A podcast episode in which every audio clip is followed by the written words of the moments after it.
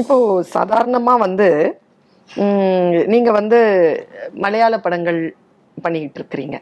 இப்போ பொதுவான ஒரு பார்வை அப்படின்னும் பொழுது இப்போ தமிழ் சமூகத்தில் மலையாள படங்கள், கேரளா நாட்டு படங்கள் அப்படின்னாலே சிலாகிக்கிற ஒரு தன்மை இருக்குது.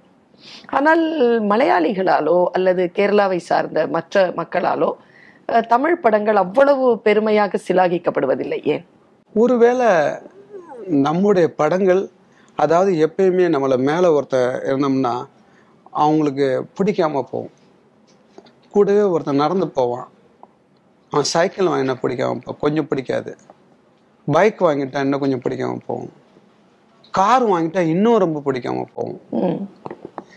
இப்படி ஒரு கான்செப்ட் தான் மலையாளம் வந்து ஒரு ஒரு ஒரு குறிப்பிட்டனா.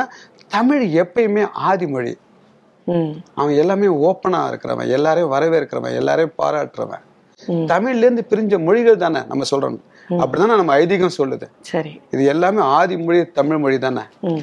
நமக்கு நம்மளுடைய மொழியோடைய ஆதிக்கம், நம்மளுடைய கலையோட ஆதிக்கம் அவங்களுக்கு அதிகமா இருக்கு. என்னதான் அவங்க வந்து ஏத்துக்கலனா கூட மலையாள படங்களோட தமிழ் படங்கள் தான் அங்க அதிகம் நாட்கள் ஓடுது, அதிக படங்கள் ஓடுது. அவங்க எப்படி அவங்க அவங்க எப்படியா இருந்தாலும் அவங்களுடைய தன் பிள்ளை தானே பெருசுன்னு அவங்க சொல்லுவாங்க. எப்படி அடுத்தவங்க பிள்ளை பெருசுன்னு அவங்க சொல்லுவாங்க? அடுத்தவங்க நம்ம குறை தானே கண்டுபிடிப்போம். நாம அப்படி சொல்றது இல்லையே. அதனால தமிழ சொல்ல மாட்டோம். அதான் வந்தாரே வாழ வைக்கும் தமிழகம் சொல்லுவாங்க. தமிழ் மக்களுக்கு அது உடல் ரீதியா உள்ள, அது அதாவது மூதாதைகளா வந்த உணர்வு ரீதியா உணர்வு சம்மந்தப்பட்டது.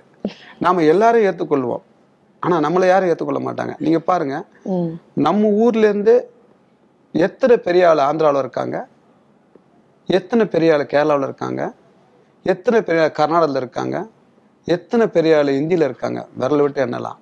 ஆனா அதர் லாங்குவேஜ் எவ்வளவு பேர் நம்ம ஊர்ல பெரிய ஆளா இருக்காங்க. நீங்க இப்ப மெட்ராஸ் எடுத்துக்கிட்டீங்கன்னா, இங்க இருந்து ஈஸியா போனீங்கன்னா ஒரு 60% அதர் ஸ்டேட் ஆளுங்க தான்.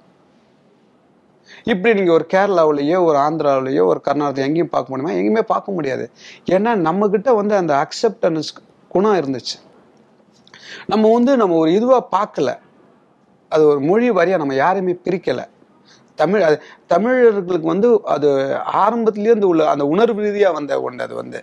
ஆனா அதனாலயே நம்ம பாதிக்கப்படுறவங்க வேற ஒரு விஷயம். அவங்க ஏத்துக்கிறாங்க, ஏத்துக்கல, ஒருத்தர் ஏத்துக்கலனாவே வந்து அவங்களோட மேல இருக்கிறதுனால தான் அவங்க ஏத்துக்க மாட்டாங்க. அப்படி சொல்றீங்க? ஆமா, அவங்களோட கீழே தான் அவங்க ஏத்துக்காம இல்லை. அப்ப என்ன சொல்லுவான், இப்ப நம்ம ஊர்ல இது இந்த கதை தானே, சிச்சி இந்த படம் பிடிக்கும்னு சொல்லுவாங்கல்ல, அந்த மாதிரி தானே. இதெல்லாம் வந்து நீங்க ஒரு ஒளிப்பதிவாளரா பார்க்கும் பொழுது மலையாள படங்கள் தமிழ் படங்கள் அப்படின்னு பார்க்கும் பொழுது பெஸ்ட் அப்படின்னு சொல்லிட்டு காம்படிட்டிவா சொல்றதா இருந்துச்சுன்னா, ஒரு போட்டியாக சொல்றதா இருந்துச்சுன்னா, தமிழ் படங்களை முன்னிறுத்தலாமா?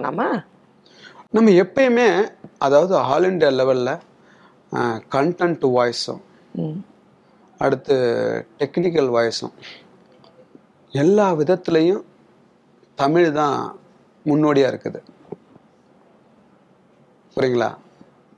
ஒரு வித்தியாசமான கதை சொல்லி பாலச்சந்தர், புரியுதுங்களா? அந்த காலத்தில் எஸ் பாலச்சந்தர், அந்த நாள் படம், பீம்சிங்,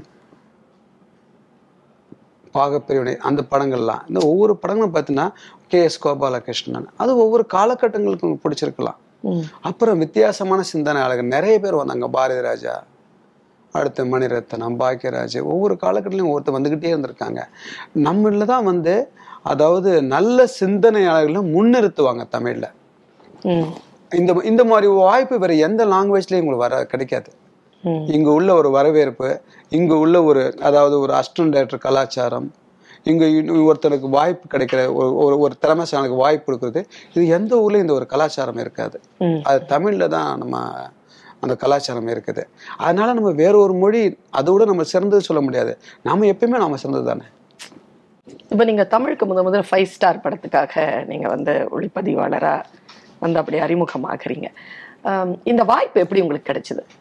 இந்த வாய்ப்பு வந்து சுசி கணேசன் கூட ஒரு நண்பர் ஒன்று, ரெண்டாவது வந்து கன்னத்தில் முத்தமிட்டால் நான் வந்து ரவி கே. சந்திரன் கேமராமேன், அவர் கூட ஒரு 3-4 நாள் நான் ஒர்க் பண்ணேன். அவங்களுக்கு வந்து ஃபாஸ்ட்டாகவும் வித் குவாலிட்டியாகவும் ஒரு கேமராமேன் தேவை. அந்த டைமில் தான் நான் மலையாளத்தில் சாந்தம் ஒரு படம் பண்ணேன், இன்டர்நேஷ்னல் அவார்டு கிடச்சிச்சு. அது திரு மணிரத்னம் அவர்கள் பார்த்தாங்க, டைரக்டர் என்ன ரெக்கமெண்ட் பண்ணாங்க. அப்படி அது அதுவும் எஸ்தட்டிக்கலாக நல்லா இருக்கணும், ஃபாஸ்ட்டாக இருக்கணும், குவாலிட்டியாக இருக்கணும். அப்படி தான் அந்த படம் கிடச்சிச்சு. சங்கர் சாரோட ஒர்க் பண்ணியிருக்கிறீங்க, சங்கர் சாரோட ஒர்க் பண்ண அனுபவம் எப்படி? அதாவது அவர் செய்கிற ஒரு வேலையை, அதாவது இந்த இடத்துக்கு வந்தார்னா இது எல்லா ஆங்கிளையும் பார்த்துருவார், நம்ம எதாவது மிஸ் பண்ணிடக்கூடாது அப்படின்னு சொல்லிட்டு எந்த ஒரு வேலை எடுத்து அவர் ரொம்ப தெளிவாக. இந்த ஃபிலிம் வந்து என்ன, சினிமாங்கிறது என்ன, நிறைய பொய். அந்த பொய்யெல்லாம் சேர்த்து சேர்த்து சேர்த்து சேர்த்து சேர்த்து சேர்த்து அது ஒரு கோர்வையாக கலக்கிறோம், அதை பின்றோம். அதில் உண்மை இருக்குது, வாழ்க்கையோட உண்மையும் இருக்கும், நிஜமும் இருக்கும். அந்த பொய்க்குள்ளே நம்ம உண்மை இருக்குது. நம்ம பொய்வுன்னு சொல்லலாம் அதை. அதான் பொய்கள் புனைவு. சரி, பொய்கள் புனைவுப்பட்ட, அதாவது உண்மை சில, பொய்கள் நிறைய. அதாவது இப்போ கோல்டு இருக்க, தங்கம் இருக்குன்னா ஃபுல்லாக வந்து நம்ம அந்த பண்ண முடியாது. அந்த மாதிரி சினிமாவில் நிறையா வந்து பொய்கள் வந்து புனைந்தது தான் வந்து சினிமா. அது கூட ட்ரீமு.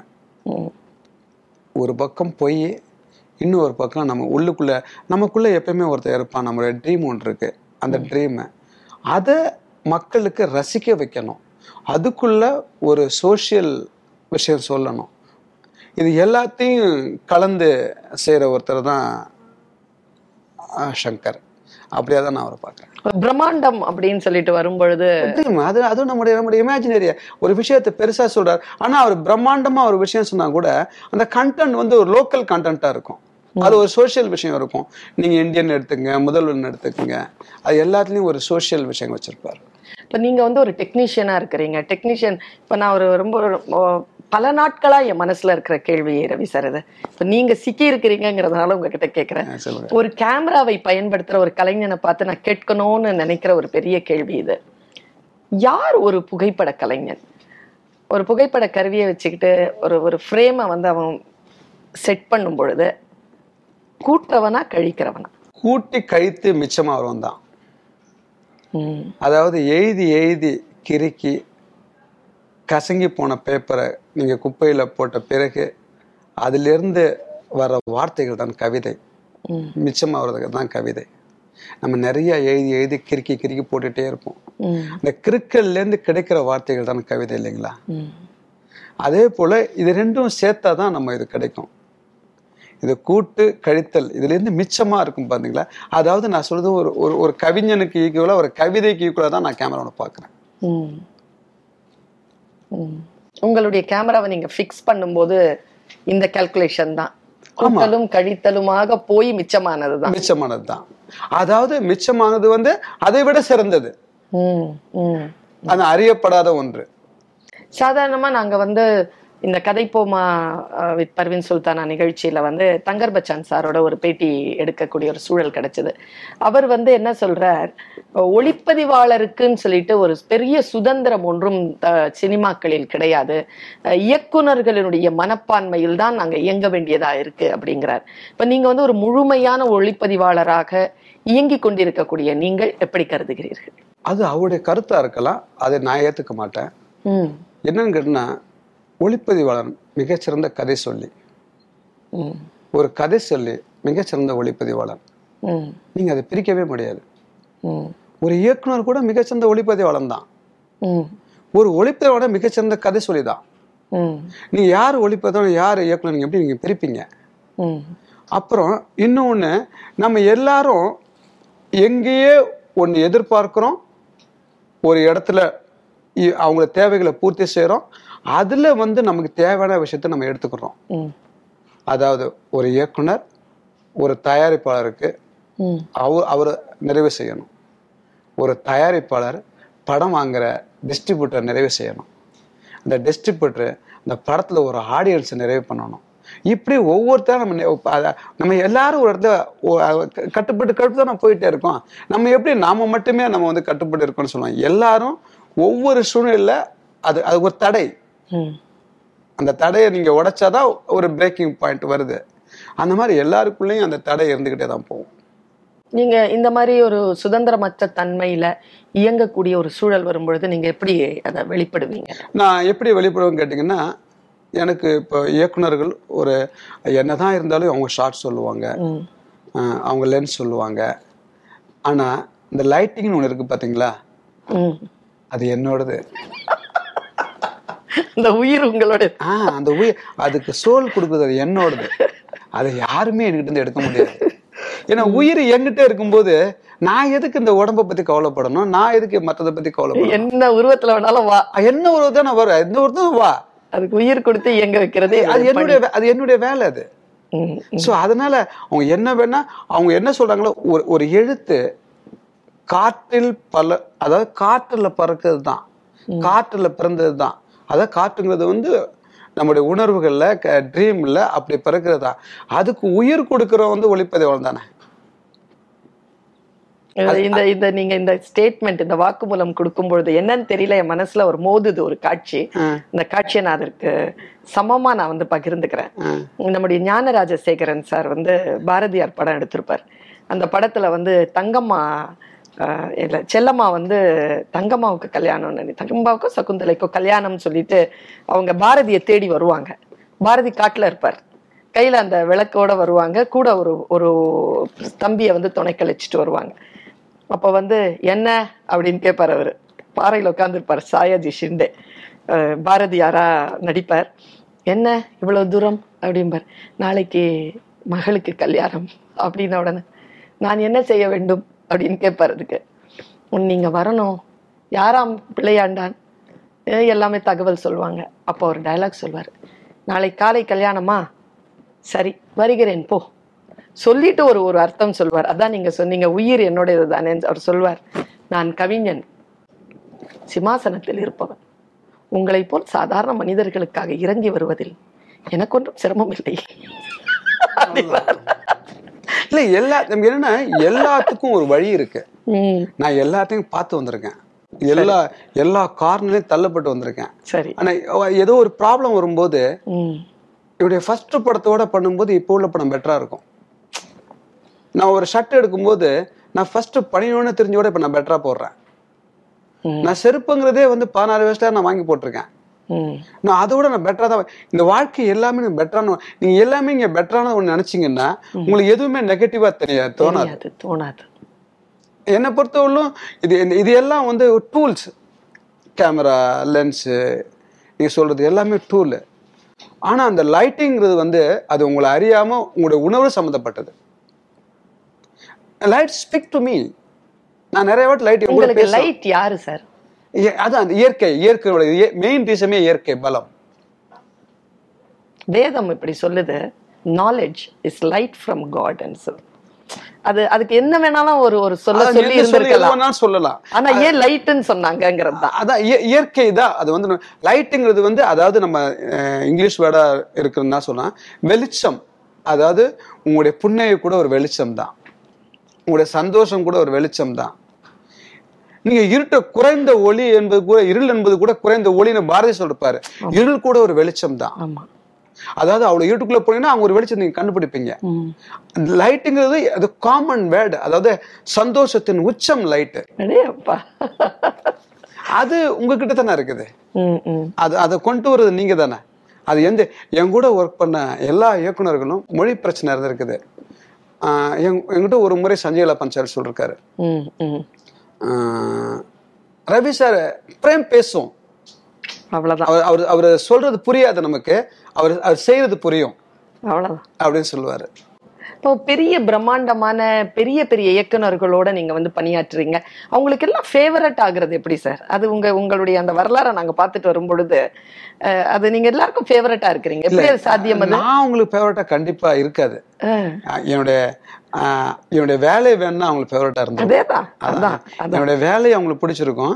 ஒருவேளை நான் நிறைய முரண்பாடான கருத்து உள்ளவன் தான். எனக்கு சில விஷயங்கள் பிடிக்கலன்னா நான் பிடிக்கலன்னு சொல்லுவேன். அது அவங்களுக்கு கொஞ்சம் நெருடல் இருக்கும். அதெல்லாம் கடந்து நான் ஒரே ஒரு ரொம்ப சிறப்பான பதில். அது ஆக்சுவலா நான் கேட்ட கேள்விக்கு சரியான பதில்.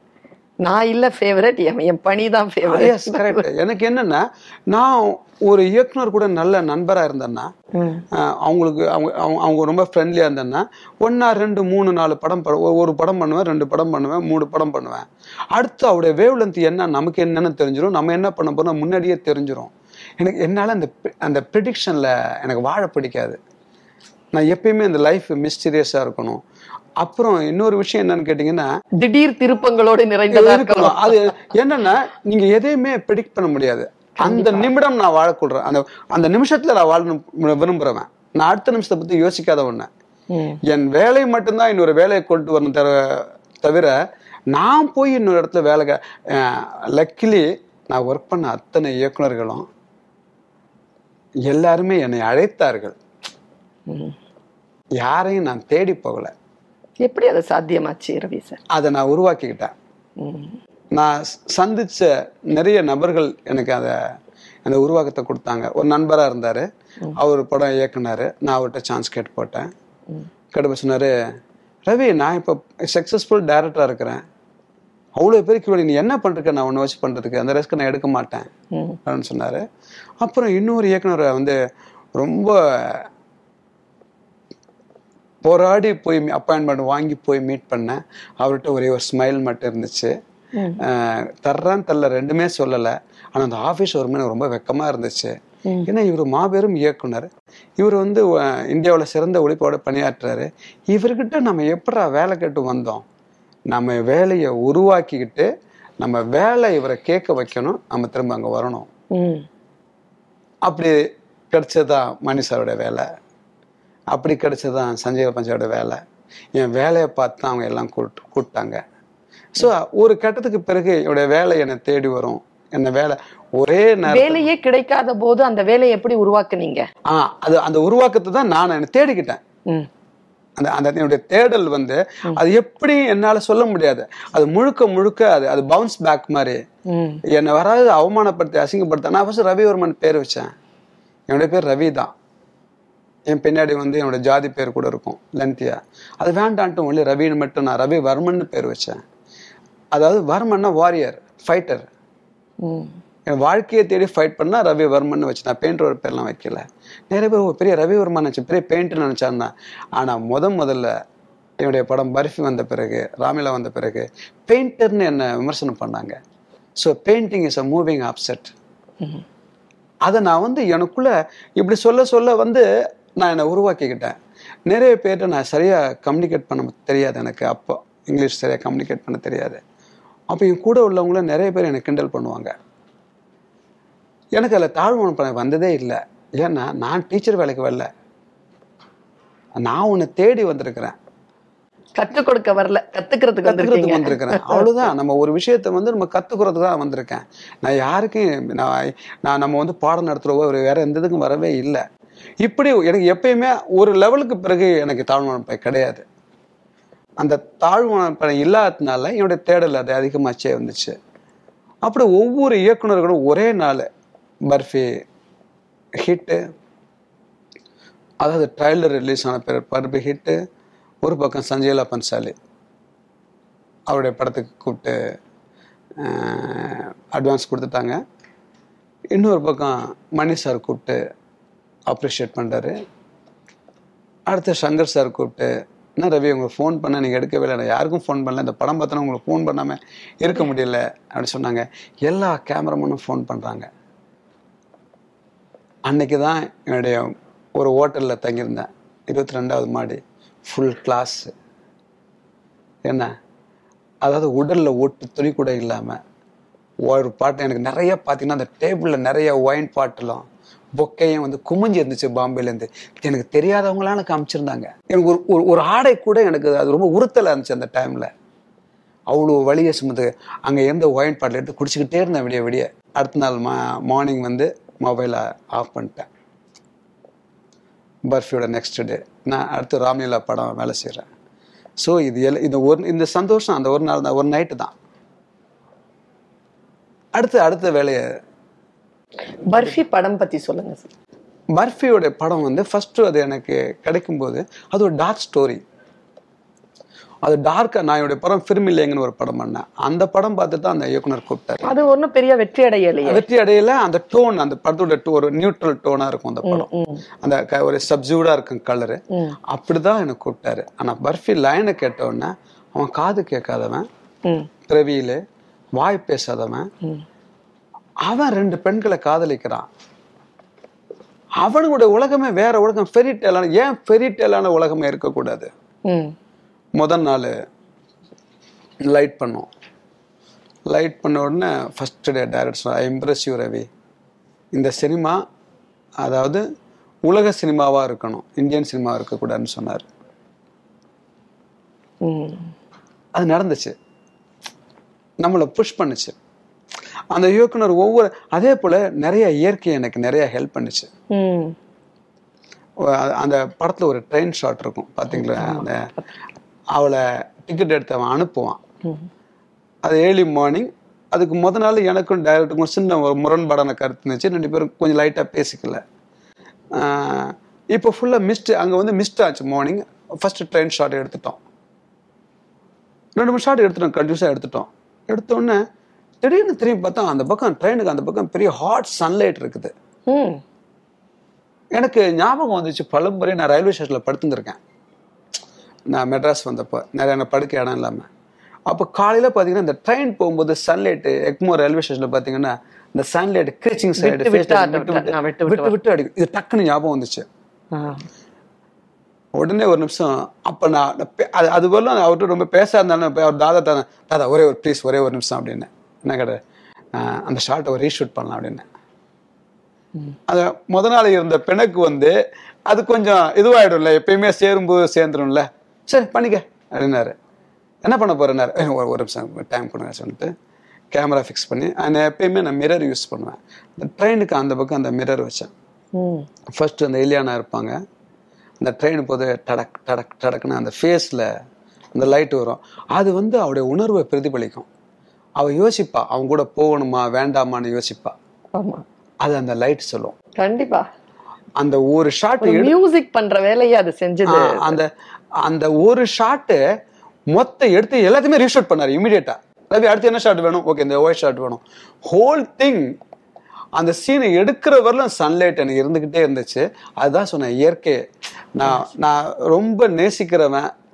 நான் அடிமையாக இருக்குது வந்து இயற்கைக்கு மட்டும்தான், வேற எதுக்குமே இல்லை. ஏன்னா இயற்கை எப்பயுமே நீங்கள் இயற்கையை நீங்கள் விரும்பினீங்கன்னா அது உங்கள் அது அது ஒரு புரிதல் இருக்கு. அது தெரியவே தெரியாது, அந்த புரிதல் உங்களுக்கு தெரியாது. அது ஒரு விதமான உணர்வு, அது பேசும். நீங்கள் இசையை பார்க்க முடியாது, ஒளியை கேட்க முடியாது, ரெண்டும் ஒன்று. புரியுதுங்களா? இது ரெண்டுமே ஒன்று தான். இதை நீங்கள் நீங்கள் நீங்கள் அந்த புரிதல் இருந்தாவே போதும், அது உணர்ந்தாவே போதும். அந்த லைட்டோடைய ஃபீலிங்கை உங்களுக்கு உணர்ந்தாவே போதும். இசையை நீங்கள் வந்து ஒரு உருவமாக பார்த்தாவே வந்து ஒவ்வொருத்தருக்கும் ஒரு உருவகம் வரும். இசையை வந்து இப்போ இளையராஜா ஒரு பாட்டை கேட்டோம்னா ஒரு பாட்டு உங்களை நீங்கள் சோகத்துனா சோகத்தையும் வரவழைக்கும், சந்தோஷம் வந்ததுன்னா சந்தோஷத்தையும் வர வைக்கும், நீங்கள் ரொமான்ஸ் இருந்தால் ரொமான்ஸையும் ஏற்படுத்தும். ஒவ்வொரு அதாவது நீங்கள் இது ஒரு பொன்மாலை பொழுது நீங்கள் பாட்டை கேளுங்க, அந்த ஒரு பாட்டு உங்கள் மனநிலை எப்படி இருக்கோ அதை அப்படியே ரிஃப்ளெக்ட் பண்ணும் எல்லா சந்தர்ப்பத்திலையும். உண்மை இப்படி தான் அந்த வெளிச்சம் அந்த இதெல்லாம். அந்த சீக்வன்ஸ்க்கு பிறகு அவர் சொல்லிட்டார், ஷியூர் ரவி. அதுக்கு பிறகு எனக்கு மொழியே எனக்கு தெரியாது, நான் பண்ணுற வேலை மட்டும்தான். அப்போ என்ன பண்ணுவார்னா, எனக்கு இந்த மொழி பிரச்சனை இருக்குன்னு சொல்லிட்டு அவர் மொத்த சீனை கோரியோகிராஃப் பண்ணிடுவார். ஓ கோரியோகிராஃப் பண்ணிட்டு இதான் சீன் நடக்குது ரவி சொல்லிடுவார். சொல்லிட்டு your choice, you can keep the shot first shot அப்படிம்பாரு. அதாவது எனக்கு ஒரு கேள்வி, நான் ஒரு மொழி ஆசிரியை, நான் மொழியால மக்களோட ஊடாடிட்டு இருக்கிறவ. ஒரு மொழி வந்து புரிதலுக்காக பயன்படுத்துகிற ஒரு கருவி. அந்த கருவி என்னன்றதே தெரியாமலேயே ஒரு கதையை உள்வாங்கி, ஒரு இயக்குனருடைய மூளையில் இருக்கிற அந்த சிந்தனைகளை உள்வாங்கி, ஒரு அதை வந்து ஒளிப்படமாக மாற்றி தருகின்ற அந்த ரசாயனம் அது அது என்னன்றதை சொல்லுங்களேன் எங்கள் நேயர்களுக்கு. உணர்வு ஒன்லி, ஃபீலிங்ஸு வேறு ஒன்றுமே, எமோஷன் சேம். மொழி வந்து அது அது வந்து ஒரு டூல் தான், அது வந்து நாலேஜ் கிடையாது. ஆனா அந்த சூழ்நிலை அந்த உணர்வு இருக்கு பாருங்க, அதுதான் மொழி. நீங்க மொழியை நீங்க பிரிக்க முடியாது. நீங்க ஒண்ணு பேசலாம், நான் ஒண்ணு பேசலாம், அது மொழி கிடையாது. உணர்வு தான் மொழி. எனக்கு கதை படிச்ச உடனே நான் ஒரு எனக்கு ஒரு புரிதல் இருக்குது, அந்த புரிதலை வந்து நான் அதை ரிஃப்ளெக்ட் பண்றேன். இப்போ ஹிந்தி மொழிக்கு உருது மொழிக்குன்னு சொல்லிட்டு ஒரு கலாச்சாரம் இருக்கு. ஆனா தமிழுக்குன்னு சொல்லிட்டு ஒரு கலாச்சாரம், இந்த கலாச்சாரத்தை தான் நம்ம மொழியாக வந்து வெளிப்பட்டுட்டு நம்ம வாழ்ந்துகிட்டு இருக்கிறோம். இப்போ டோட்டலா முழுமையா நீங்க ஒரு ஹிந்தி பட சூழ்நிலைக்குள்ள போய் அந்த கலாச்சாரத்தை எப்படி உள்வாங்குறீங்க? நான் வந்து இந்த கலாச்சாரம் ஒத்துக்க மாட்டேன். ஏன்னா கலாச்சாரம் நாம உருவாக்கியது, மொழி நம்முடைய உருவாக்கம் அல்ல. அது கலாச்சாரம் கொஞ்சம் கொஞ்சமா நம்ம மாறிக்கிட்டே நம்ம அதை அட்வான்ஸா மாத்திக்கிட்டு இருக்கோம். நம்ம அதுக்கு தகுந்த மாத்திர நீங்களே பார்த்துருப்பீங்க, சில எல்லா பயோபிக்கும் வந்து உண்மை இருக்குமா? கிடையாது. உண்மைகளை வந்து திருத்தி பண்ணி சொல்ல, ஆமா, ஃபேண்டசிஸ். அதே போல நீங்க ஒரு புத்தகத்தை எடுத்தா கூட அந்த புத்தகத்திலேயே ஒரு உண்மையான வாழ்க்கை அது இருக்காது, அதை வந்து மாற்றி எழுதப்படும். அப்புறம் ஒவ்வொரு காலகட்டங்களையும் அது மாறி மாறி மாறி மாறி வந்து ஒரு காலகட்டங்களுக்கு பிறகு இப்படிதான் நம்ம முடிவு பண்ணோம், இப்படிதான் கலாச்சாரம். உங்களுக்கு ஒரு கல்ச்சுரல் பிரேக்காவே இருக்காது? எனக்கு அது கிடையவே கிடையாது. எனக்கு நான் சொல்றது மொழி உணர்வு, மொழி வந்து உணர்வு சம்பந்தப்பட்டது. அது எந்த மொழியா இருந்தாலும் உணர்வு சம்பந்தப்பட்டது. நான் ஒரு ஹிந்தியில போய் ஒர்க் பண்ணும்போது ஒரு வார்த்தை ஹிந்தி தெரியாது. ஆனா நான் ஒர்க் பண்ண அத்தனை டைரக்டரும் என்ன அவங்க புரிஞ்சுக்கிட்டாங்க. அதனால மொழி தெரியாதங்கிறதுனால இல்லை, அது அப்படியே இந்தி அப்படியே தமிழ்ல எழுதி மனப்பாடமா பண்ணி பயக்காட்டா பண்ணி அந்த சீனை அவங்களுக்கு தெரியுது இல்லையா. நான் 100 வாட்டி படிச்சு ஸ்கூல் பயமான மனப்பாடம் பண்ணி வச்சுக்குவேன். ஏன்னா அந்த டிராப்புக்கு நம்ம இருக்கக்கூடாதுன்னு. எங்கேயாவது ஒரு இடத்துல, ரவி உனக்கு மொழி தெரியாது, ரவி அந்த டயலாக் என்ன தெரியாது, கேள்வியே கேட்டுறக்கூடாது. அப்படின்னா நிறைய சந்தர்ப்பத்துல ஈவன் சஞ்சய் லீலா பன்சாலி அந்த அந்த படத்துல ராமிலா படம் போது அவர் முதல்ல முன்னாடி நம்ம பிரபு தேவா டைரக்ட் பண்ணாரு ரவுடி ராத்தோட படம். அந்த மாதிரி கமர்ஷியல் படம் ஒன்று தான் அந்த படம் வந்தாரு. நான் தான் ஏன் சார் நம்ம ரோமியோ ஜூலியட் பண்றோம், போர்ட்ரேட்டா ரெம்பரான் பெயிண்டிங் மாதிரி படம் எடுப்போம் அப்படின்னு சொல்லி ஃபர்ஸ்ட் அந்த ப்ராசஸ் அப்படிதான் நம்ம ஸ்டார்ட் பண்ணோம். சிலன்னு அவரே மியூசிக் டைரக்டர். நிறைய வாட்டி அவருக்கு எனக்கு அவனுக்கு கருத்து சொன்ன லொக்கேஷன் நடந்திருக்குது. அந்த தீபிகாவுடைய இன்ட்ரோடக்ஷன் வந்து பெரிய சாங், ஒரு டான்ஸ் மாஸ்டர் வச்சு கம்போஸ்லாம் பண்ணாரு. நெக்ஸ்ட் டே ஷூட் பண்ண போறோம். சில வாட்டி எனக்கு ரிஃப்ளெக்ட் பண்ண தெரியாது. அதை எனக்கு ஒரு விஷயம் பிடிக்கலன்னா பழிச்சுன்னு சொல்லிடுவேன். அது எப்படி நம்ம வந்து சொல்றேன்னு அந்த சொல்லு விதம் எனக்கு தெரியாது. ஏன்னா அது நானாக என்னை உருவாக்கிட்டு வந்தேனே, அது தெரியாது. நான் திடீர்னு அதை கம்போஸ் பண்ணும்போது சார் எந்த படத்துக்கு அப்படின்ட்டேன். ஒரு டென்ஷன் ஆகிட்டாரு. ரவி சார் பாட்டு நல்லா இருக்கு சார், எந்த படத்துக்கு? ஏன்னா அந்த படத்துக்கு அது தேவைப்படலை. நான் ஒரு கேமராமேன், எனக்கு சொல்லுங்க தகுதி கிடையவே கிடையாது. ஆனா நான் ஆர்ட்டை ரசிக்கிறவன், எனக்கு பிடிக்கணும். முதல்ல ஒரு வேலை செய்யும் போது நம்ம பிடிக்கணும்ல. அந்த சுதந்திரம் எல்லாம் உங்களுக்கு கிடைச்சதுக்கு ஒரு ஒரு எடுத்துக்கிட்டேன். கிடைக்கல அதை மத்தவங்க அனுமதிச்சாங்க. சில வாட்டி அனுமதிச்சிருக்காங்க, அனுமதிக்க முடியாம நான் அது இப்படி அது போயிட்டே இருக்கும். அனுமதிச்சாங்கன்னு சொல்லவும் முடியாது, கொடுத்தாங்கன்னு சொல்லவும் முடியாது. நான் தேவைப்படும் போது நான் எடுத்துக்கிட்டேன். அவரு காரவனுக்கு போனாரு, போயிட்டு வந்தாரு. நாங்க அடுத்து வேற ஒரு சீன் எடுத்தோம். அந்த மதர் உட்காந்துருப்பாங்க தங்கூர்பா நெக்ஸ்ட் மீட்டிங்க்கு. ஒரு லைட் ஸ்டாப் சோர்ஸ் ஒரு ரெம்பரான் பெயிண்டிங்கை வச்சு லைட் பண்ணேன். அவர் ரொம்ப அந்த கோவம்லாம் மீந்தி உனக்கு கூட ரொம்ப ஃப்ரெண்ட்லி ஆகிட்டார். ரொம்ப நல்லா இருக்குன்னு ஷூட்டிங்கெல்லாம் முடிச்சு நைட்டு 12 மணிக்கு ஒரு மெசேஜ் பண்ணுறாரு. Ravi sir you are right. ஏன்னா இது வந்து வயலண்ட் லவ் ஸ்டோரி. நிறைய பாட்டு அவரே மியூசிக் டேரக்டர்னால நிறைய எல்லா பாட்டும் யூஸ் பண்ணி ட்ரை பண்ணுறாரு. நம்ம ஏதோ ஒரு சந்தர்ப்பத்தில் யாரும் அவர் சொல்ல முடியாது இல்லை. நெக்ஸ்ட் டே அது வந்து அது எப்படி ரவி எடுக்கலாம், அது ஒரு மியூசிக்கலாக இருக்கணும். ஆனால் இருக்கக்கூடாதுன்னா அந்த பொண்ணு ஒடியார ஒரு ஐஸ்பீட் ஷாட் இருக்கும், நிறைய கலர். அப்போதான் கலரை வேற வேறதான் பிரிச்சோம். அதாவது வேற வேறமே தனித்தனியாக பிரித்தோம். ப்ளூ கலர் இருக்கும் ஒரு சைடு, பிங்க் இருக்கும் இன்னொரு பக்கம், எல்லோ இருக்கும். அதாவது இந்த ஹோலியை வந்து அந்த படத்துல தான் வந்து தனித்தனி கலராக நான் பிரிச்சிருப்பேன். அது வரலும் ஹோலின்னா சாங்ல எல்லாம் மொத்த கலராக இருக்கும். அந்த படத்துல தான் பிங்க்னா பிங்க் ஒரு 2 ஃபேமிலி மட்டும் இருக்கும், ஒரு ஃபேமிலி மட்டும் இருக்கும், ஒரு கலர் மட்டும் ஸ்ட்ராங்காக இருக்கும். தட்ஸ் கம் ஃப்ரம் பெயிண்டிங்கோட இன்ஸ்பிரேஷன். ஓகே, அடுத்த அப்புறம் இன்னொரு சந்தர்ப்பத்தில் இன்னொரு பாட்டு வச்சுருந்தாரு. அதெல்லாம் அந்த மாதிரி அந்த மாதிரி எனக்கு பெரிய காட் கிஃப்ட். அந்த மாதிரி நடந்ததெல்லாம் அதை அக்செப்ட் பண்ணுற ஒருத்தர் என்னுடைய விஷயத்தை அக்செப்ட் பண்ணுறாருன்னா அவர் மாபெரும் புத்திசாலி அவங்க. ஆமா, அதனால மட்டும்தான் அதை அக்செப்ட் பண்ண முடியும். கண்டிப்பா. ஏன்னா நம்ம இப்போ நான் ஒரு விஷயம் சொல்றேன்னா உங்களுடைய கற்பனையிலேருந்து தான் நான் அந்த விஷயத்தை நான் கண்டுபிடிக்கிறேன். நான் அதை உருவாக்கல, நீங்க தான் உருவாக்குனீங்க. உங்களுடைய உருவாக்கத்துல நான் குறை கண்டுபிடிக்கிறேன். அதை நீங்க ஏத்துக்கிறீங்கன்னா நீங்க மிகப்பெரிய புத்திசாலி. கண்டிப்பா. ஒரு பாட்டு ஒண்ணு, அந்த 2 பேரும் ஃபிங்கர் கட் ஆயிடும். ஒரு கிளாஸ் இருக்கும், ஃபிங்கர் கட் ஆன பிறகு ரெண்டு பேரும் மீட் பண்ணுவாங்க. அவங்க இந்த பக்கம் இருப்பாங்க, அவங்க இந்த பக்கம் கிளாஸ்க்கு இந்த பக்கம் இருப்பாங்க. பாட்டு வச்சுருந்தாரு. நான் போனேன், என்ன சார் பாட்டுன்னு. இல்லை sir emotional sir. Sir emotional song sir. Sir ஊருக்கே தெரியாமல் ரெண்டு பேரும் ஓடி போயிட்டாங்க. ஓடி போயிட்டு ஒரு ரூமில் இருந்தாவே கணவன் மனைவி மாதிரி. அவளை பார்த்து அந்த கண்ணாடி உடச்சி உள்ளே போடுவானா சார் அப்படின்னு.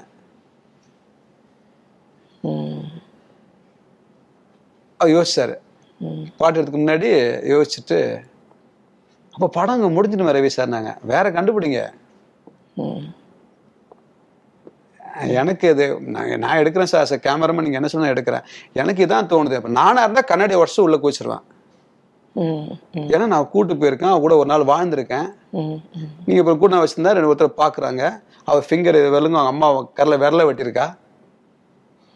நான் சொன்னேன் அப்புறம் தான் அவள் தூங்கும்போது இவன் வந்து பார்த்துட்டு போகிறான். அது அவங்க ரெண்டு பேரும் யூகோ இன்னும் ஒர்க் அவுட் ஆகணும். அவன் தூங்கும்போது இவன் வந்து வெளில பார்த்துட்டு போவான்னு சீன் மாற்றினார்.